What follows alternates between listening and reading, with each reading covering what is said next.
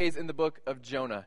And so we're in week four of five of that. And so if you're just joining us, this is new to you, or uh, you missed a week, you've been out on vacation. May is one of those months where we tend to miss things. There are ways for you to get caught up. And one of those uh, is a podcast. We put this out on the internet every single week. And so whether it's on the Covenant uh, site, you can go and listen to past sermons and catch up. You can go on iTunes, you can subscribe there. It's on Google, it's on anything, anywhere you find a podcast, you can find uh, Covenant Church sermons so that you can always be up to date. The second thing we're doing all month is we have a devotional that we're walking through uh, one step at a time, one day at a time. So this is available on Amazon, but you do not need to pay for it because odds are you are on Facebook already, and we will put it on Facebook and Twitter on the Covenant uh, Facebook and Twitter sites every single weekday morning and Saturday morning at 6 a.m. And so if you are on those and you have not followed or liked them, that is your access to this for free. Um, and so we want you to be able to follow along on that journey. So that's where we are. And now we are in week number four. Week number four takes us into chapter three of Jonah. Chapter 3 of Jonah. So we've seen this running prophet running from God. We've seen God send a storm in order to redirect Jonah. We've seen Jonah swallowed by the great fish. And then uh, where we left off, he was spit out. He prays this prayer. He seems to find humility. He's spit out uh, onto the beach to go and do what he was called to do in the first place. And so, what we'll see today is we're going to kind of unpack and uncover this uh, concept that you and I often live with inward hearts, with inward hearts.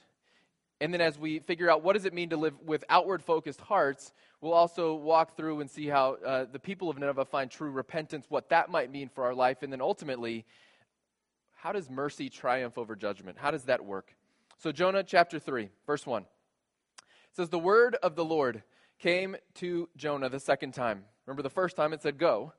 He's going to repeat himself. He says in verse 2 Arise, go to Nineveh, the great city, and call out against it the message that I tell you. And so Jonah arose and went to Nineveh, according to the word of the Lord. Now, Nineveh was an exceedingly great city, three days' journey in breadth, right? We've talked about this. This is an enormous place, a center of commerce three days' journey in breadth. Jonah began to go into the city, going a day's journey, and he called out, Yet forty days, and Nineveh shall be overthrown. And the people of Nineveh believed God. They called for a fast, and they put on sackcloth, from the greatest of them to the least. The word reached the king of Nineveh, and he arose from his throne. He removed his robe, he covered himself with sackcloth, and sat in ashes. And he issued a proclamation and published through Nineveh by the decree of the king and his nobles, it said, let neither man nor beast, herd nor flock taste anything. Let them not feed or drink water, but let man and beast be covered with sackcloth, and let them call out mightily to God. Let everyone turn from his evil way and from the violence that it is in his hands. Who knows? Who knows? God may still turn and relent and turn from his fierce anger so that we may not perish. When God saw what they did, how they turned from their evil ways, God relented of the disaster that he had said he would do to them, and he did not do it. And so we're continuing this story, and what we see is this second call to Jonah. And Jonah is this somewhat unwilling prophet, right? Jonah has tried to avoid this call already. God sort of redirected him. God got his attention, drops him off on this beach, and says, Okay, now seriously, do this. And so our unwilling prophet Jonah then goes and preaches to the city. He preaches and proclaims their destruction, what God told them to say. And what we see about Jonah, what the first thing I want to I want to recognize in this passage is this concept of an inward heart. The question I think I would ask is Does Jonah want these people to be saved? Jonah was told early, hey, go to the Ninevites and, and preach to them that they're going to be destroyed. Obviously, the, the intention there is maybe, maybe we'll find a way out of this for them. Jonah, in his self righteousness, we learned, turns and runs. He goes the other direction. Why should I save them? Why should I help with them? Ninevites, they're known to be brutish and violent, unjust. I don't want any part of being uh, their salvation. So we see that in Jonah's pride and his self righteousness. He seems to want nothing to do with them. We, we've already said next week, chapter 4, we're going to see him tell God, I told you so. I knew you would save them. You didn't even need me to do this. Why, why would we want to be a part of this? He's a reluctant minister. I have a friend that uh, would, would use the term pulling up the ladder to refer to this.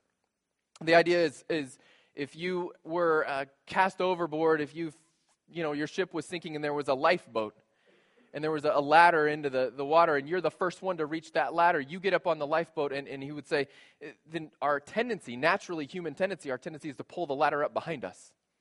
There's this thing in us that kind of wants to be on this island of exclusivity, that kind of wants to feel superior, that kind of wants to have a position that someone else doesn't have. We, we reach a level, and then we're kind of naturally inclined to want to occupy that level by ourselves. Because what's so special about getting to this level if everybody's on that level? And so the, the, the natural pull is to, to pull that ladder up behind you so no one else can get in the boat. It's a protective thing, it's a selfish thing, but it happens in all spheres. It happens in business. Two guys start in the same field, they start at the same level, and one gets a promotion earlier, one gets a, a big job shift earlier, a big raise earlier. His buddy says, Hey, can you, you know, what did you do? Who do you know? Can you help me? And all of a sudden it's like, Well, you know, you'll find your way. In children, this is uh, particularly obvious. Older children, the older siblings are in the room. You're adults now, but here you are. We have a eight-year-old and a five-year-old, right? And so when the eight-year-old gets to stay up late at some sort of special night, she will almost always angle to quietly communicate to us that, you know, Brixton probably needs to go to bed, right? I mean, 9 9:15 is pretty late for her mom, so she should she should probably go to bed, right? Well, she's pulling up the ladder. We just said, hey, we're going to stay up late. We're going to watch a movie. We're going to have popcorn. We're going to have fun. And she goes, that sounds great. Um, can we do it absent her? Because it would be way more special if it was just me. We do it in faith. We don't like to admit we do it in faith, but we do it in faith. There, there are people that we would rather not associate with. There are people that are on the uh, wrong side of the faith equation. And we say, you know what, it's just, I could go and reach out to that person, but they're just, you know, they got their own thing. And it, it's, we'll just stay here. We'll stay safe in this bubble and, and leave them there. It's pulling up the ladder. It's, it's more subtle than, than we like to, to see because it's, it's hard to recognize those subtle things in our life, but it, it feels good to have a place of exclusivity. It feels good to have a place where we feel like maybe we did something right and maybe we've earned something greater. The reality is, new people make life messy. When we talk about the faith uh, uh, conceptualization of that, new people make life messy. We have these community groups. And, and the idea of community group is to gather together, to share life together, and then to turn around and bless the community. It's gather, it's share, it's bless. It's this rhythm of life that we're aiming for. I will say that the previous church we were at had a similar concept of community groups. And what was interesting being on a staff at a church is you get kind of the behind the scenes look at, at what makes the group up and what do the group want. And we had this designation. The groups could either be open, we're accepting new people, or closed. We're, we're okay for now. And I would say at any given time, 95% of the groups at our previous church were closed. Why? New people are messy. We already know each other's stories. We finally found a rhythm. We're friends now. This person's in the group, and now we can relate to them. And, you know, these other people might have more kids, or they might have more problems, or, gosh, we're, that's just messy. And so the natural inclination is close.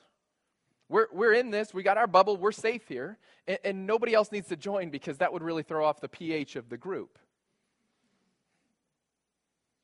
What we're saying is hey, hey, the boat's full, and we pull the ladder up behind us. But there's a reason we don't have home groups, we have community groups. That's not accidental. It's not because we already used home groups in this church, although we have already used home groups. Home groups would would imply that the ministry is to the home. A community group implies the ministry is to the community. These are designed to affect change, substantial change, due to the grace of Jesus working in us and through us upon the community. And as we affect that change, as we focus there, will we be blessed? Yes. Will we be grown? Yes. Will we be challenged? Yes. Will we come together in greater fellowship and beauty? Yes. They're community groups. They're here to bless the community. Because the mission field is not our kitchens and our living rooms, it's not our basements and our, our backyards. That's not the mission field. We've been called to the community, to the neighborhoods in this region, to uh, folks that are far from the Lord, to folks who are hurting, to those that are vulnerable, to our partners in ministry. We're called to turn around and bless. The war between darkness and light is not found around uh, your kitchen island, it's not found on Facebook. These are the safe places to be, but it's not where uh, the real battle takes place. Because our culture has convinced us that the most important person on earth is self. That's just what culture says. And it's, it's hard to deny it because I'm the only person I am, right? So I wish I could make someone else more important than me for longer than five minutes, but gosh, that's hard. Because I'm hungry, or I'm tired, or I had an emotional day, or I have this problem, or I. It's hard for me to put others first. And culture is going to continue to tell me, yes, you are important. Yes, you are first. Yes, you are the best. And yet, that's not true according to the God of the Bible. Jonah has an inward facing heart. He's, he doesn't want to go and address the people of Nineveh. He has his own stuff he wants to work on. Jonah loves God. That much is clear. Jonah is the prophet of the Lord. Jonah loves God, but not necessarily the people that God loves. And we have to ask ourselves is that us? Are we people that love God, but not necessarily the people God loves because they're messy? Because they have problems? Because they are us?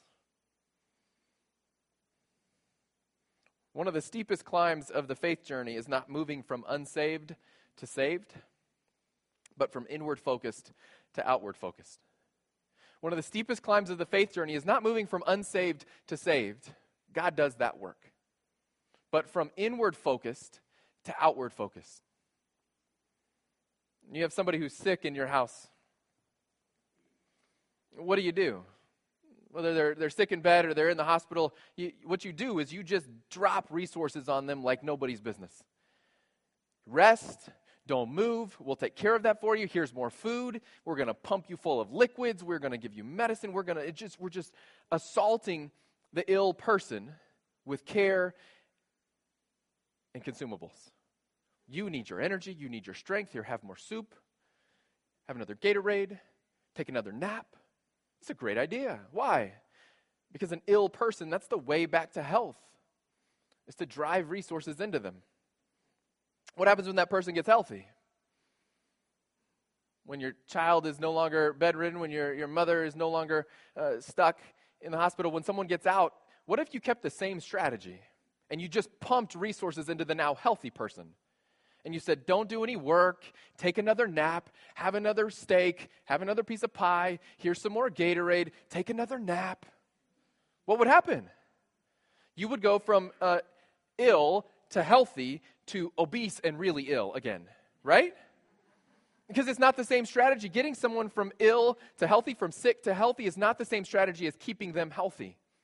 So you pump full of resources so that when they get well, those resources can then be realigned and resent somewhere else. This is the faith journey that a church, a community takes on. Is we say we put all of our resources into getting to getting sick people well. Jesus said, I didn't come for the healthy, I came for the sick. We put our lives into getting sick people well, into getting hurting people healed. So that when they are then healed, when they are whole, they turn and they then begin to do the same for others. But, but what our cultural conception does is it says, no, no, no, it's just about me. And so just keep giving me more resources, keep pumping more into me, keep giving me more to do and more to study and more to. And, and so what we end up being is this kind of, we become obese Christians, where we just keep taking. And this is Jonah. Jonah's got an inward heart that isn't worried about those outside of him, he's worried about him. Second thing we see is true repentance. In verse 5, uh, the text said, The people of Nineveh believed God. They believed God. And this radical shift happens. And so, from the king all the way down to the livestock in the field, they turn. They cover themselves in sackcloth, like burlap. That's itchy. Ever think about that? They sit in ash what they do is they take the most humble position possible. They get a posture of total humiliation before God.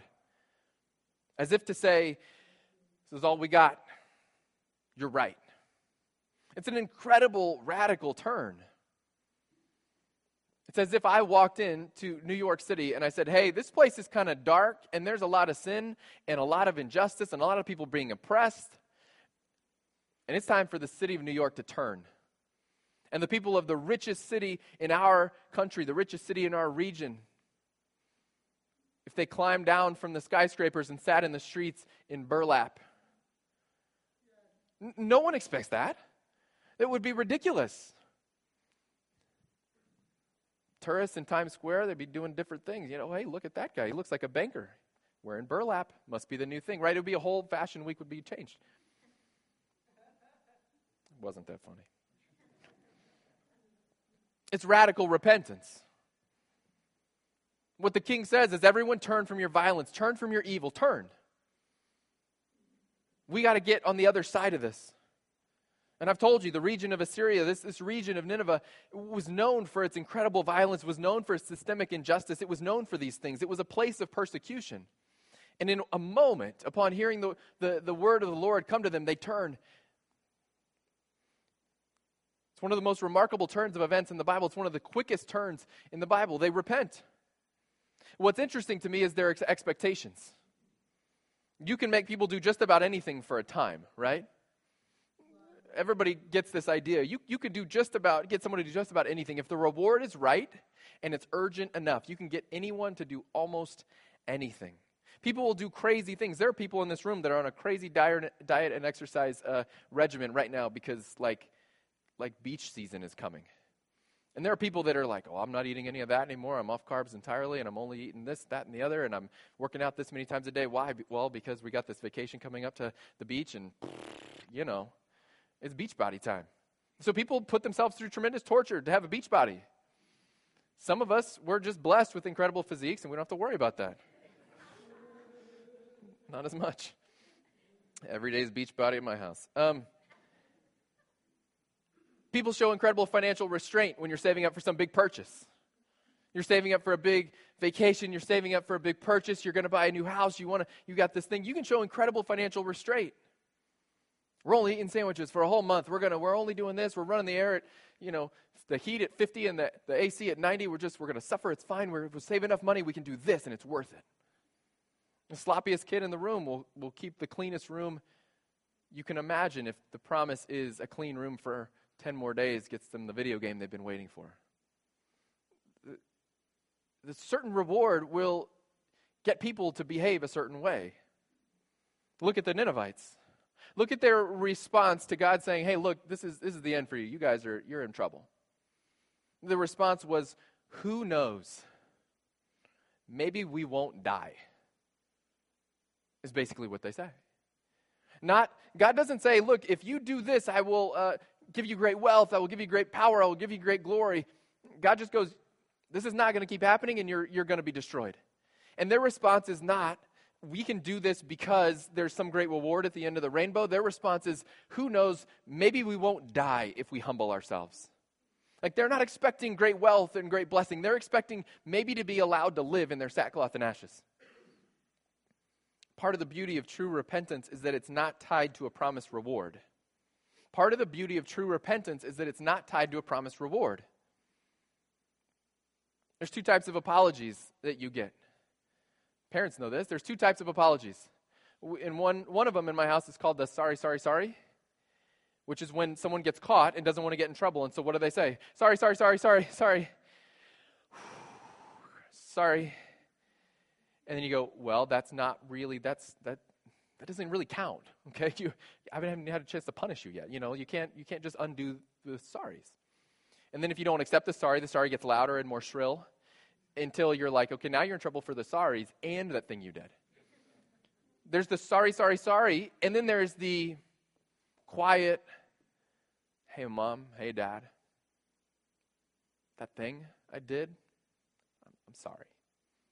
Like I, I get it that I shouldn't have done that. I, I understand how that was hurt somebody, or I understand how that was, uh, I'm sorry. One is to avoid, right? One is to avoid punishment or avoid, sorry, sorry, sorry. And there's another one that is actually repentance. There's committing to change because um, we don't want to be punished or because there's great reward. And then there's committing to change just because it's the right thing to do. Jonah's word is, You're going to be destroyed. And their response was not, Sorry, sorry, sorry. Their response was, Let's turn from evil and violence, and who knows, maybe, maybe we won't die. But, we're not doing it so that we're spared. We're doing it because we've been outed. As an aside, two things God doesn't allow in response to injustice or in response to violence. This is more personal than, than textual. But you look through the whole of Scripture and you see two things. Um, one, God does not allow injustice to be the response to injustice. Never repay anyone for evil for evil. You've heard that.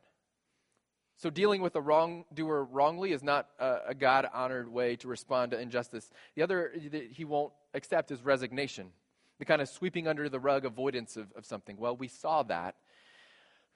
It's a reality. Let's move on. There's no restoration there, there's no healing there. Neither of those, uh, whether more violence, more injustice, or resignation, neither of those things drive us to greater justice. And so neither of those things are, are sort of valid responses to evil in our world. One escalates injustice by creating a cycle of violence, the other ignores the need for justice and ignores a victim. Repentance in Nineveh is interesting because they know their injustice required punishment. And they turned even if it didn't eliminate the punishment. These are the seeds of a true and a beautiful repentance. It says in verse 10 when God saw this, he relented. When God saw this, he relented. God can change hearts. God is pleased with an outcome. And God relents from his wrath. James 2:13 famously says mercy triumphs over judgment. We love that verse. Mercy triumphs over judgment. We cling to that because you and I are people who are in need of mercy so often. The context of that uh, whole passage is magical. We love the mercy part, but look closer. James 2 8 through 13.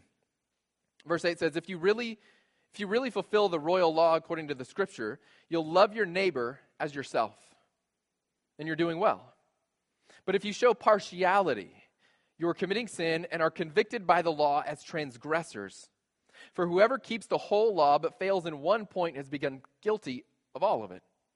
For he who said, Do not commit adultery, also said, Do not murder. So if you don't commit adultery but you do murder, you become a transgressor of the law, the whole law.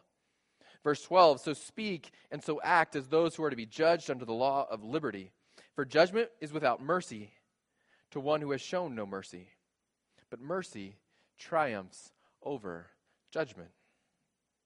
What he's saying is be merciful. And he's saying, who wants to fulfill Scripture? Who wants to fulfill the law? How do you do that? Well, he says, first, have a heart for others. Be outward focused. Well, how do I fulfill the law? Be outward focused, first and foremost. He says, don't be, don't be inward focused. Be about others. And then don't play favorites. Show partiality. And if we're honest, the, the people we're most partial to uh, is me, myself, and I. That's my first partiality. And then there's second one, there's other people groups that I favor. So he's saying, don't be partial. Drop your prejudices. White, black, Christian, Muslim, man, woman, young, old, Democrat, Republican, Protestant, Catholic, whatever. Whatever partiality we bring with us into the day. He says, drop that. Love your neighbor as yourself. Do kind to your neighbor. Yeah, but which neighbor? The neighbor that looks like me, the neighbor who believes like me, the neighbor who votes like me, the neighbor who thinks like me. No, no, no. Eliminate partiality from your life and then do well by others. That's the beginning of the fulfillment of the law. We're all guilty of the fundamental attribution error. We've talked about it before. You can Google it and read all about it. The fundamental attribution error says that I attribute to you different motives than I attribute to me. So, so let's say uh, my wife and I both get in a car accident with the same, you know, two different parallel universes. In one, she gets in a fender bender. And I'm, you know, I'm glad she's not hurt. But, you know, what were you doing? Were you texting? Were you, what, what, what happened? Uh, my, my, my motive towards her is like, well, you know, and then I'm kind of bummed out and we got to fix the car. And it's a little bit of a hassle, but I'm, I, I am glad you're not hurt. And with me, well, this deer ran across the road, and then this other thing happened, and the kids were screaming, and, and, you know, life is stressful. And I got all these justifications and reasons why, you know, this accident was unavoidable. And, Yeah, I'm really glad I'm not hurt as well, by the way. And so, isn't that better? You go, well, that's not quite it. Or, or if my eight year old doesn't make her bed, what's her problem? She's lazy. If I don't make my bed, I'm busy, right? That's the fundamental attribution error. What we uh, assign to ourselves in terms of intentions is different than what we assign to others. And what this is saying is you got to eliminate that if you want to fulfill the law. If you want to be about Christ, you have to undo this, this partiality towards my intentions are good. I didn't mean to hurt anybody. And yet, when we're wounded, we go, gosh, wasn't that malicious? And then it says, basically, don't mess up anything, is what the text says. It says, no one fulfills the, the law itself. Because even if you keep all of this, there's always that one. And when you, when you transgress even one letter of the law, the whole thing is transgressed. So this is a problem, right? Because we're like, okay, well, you just told us the way to, to fulfill the law is to, is to focus on others first. And now you told us there's no way to fulfill the law. So what do we do? It lays it out. It says, mercy triumphs over judgment. So even though none of us can keep it, we are all striving to keep it. None of us can do it just perfectly. The scripture says, rest in the triumph of mercy. Operate out of that richness. That God who saw your position found mercy upon you. That God who saw your sin and your falling short yet looked at you and said, worth saving. You likewise walk as one rich in mercy. This is God's delight that we would hold others as more important than ourselves, that we would be outward focused individuals, that we would be people so steeped in mercy that our lives would be walking merciful lights. Which leaves us with three questions for today. And question one is Where are you on the journey from being inward focused to outward focused? If you did an honest assessment, where are you on the journey from inward focused to outward focused? You have to start somewhere. And so if you're like 98% inward focused, that's fine. Like, let's commit to being 96 next week and 92 next month.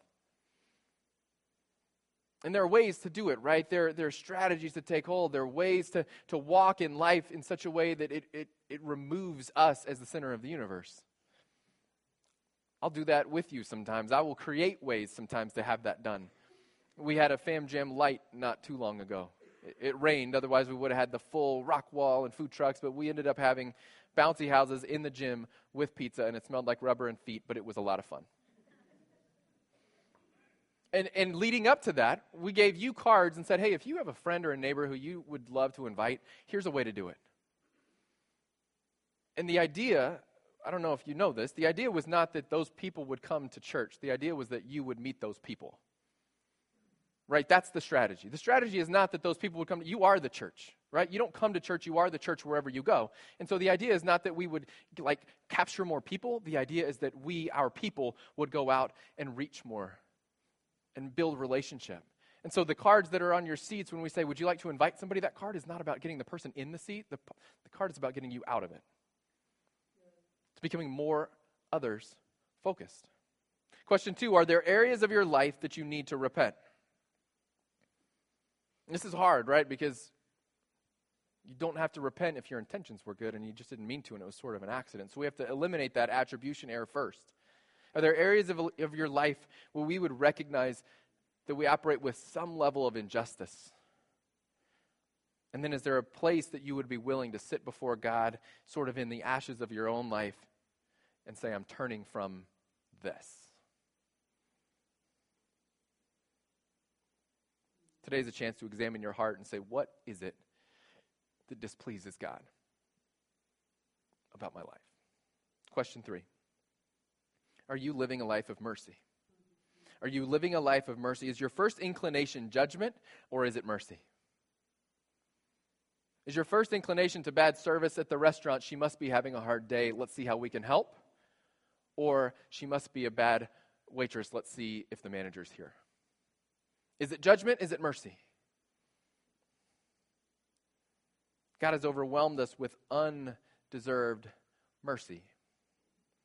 And so the question becomes where can we do the same? Where can we reorient our lives to be merciful beyond explanation so as to be a flaming arrow that points back to the ultimate source of mercy in our lives? So those are our questions.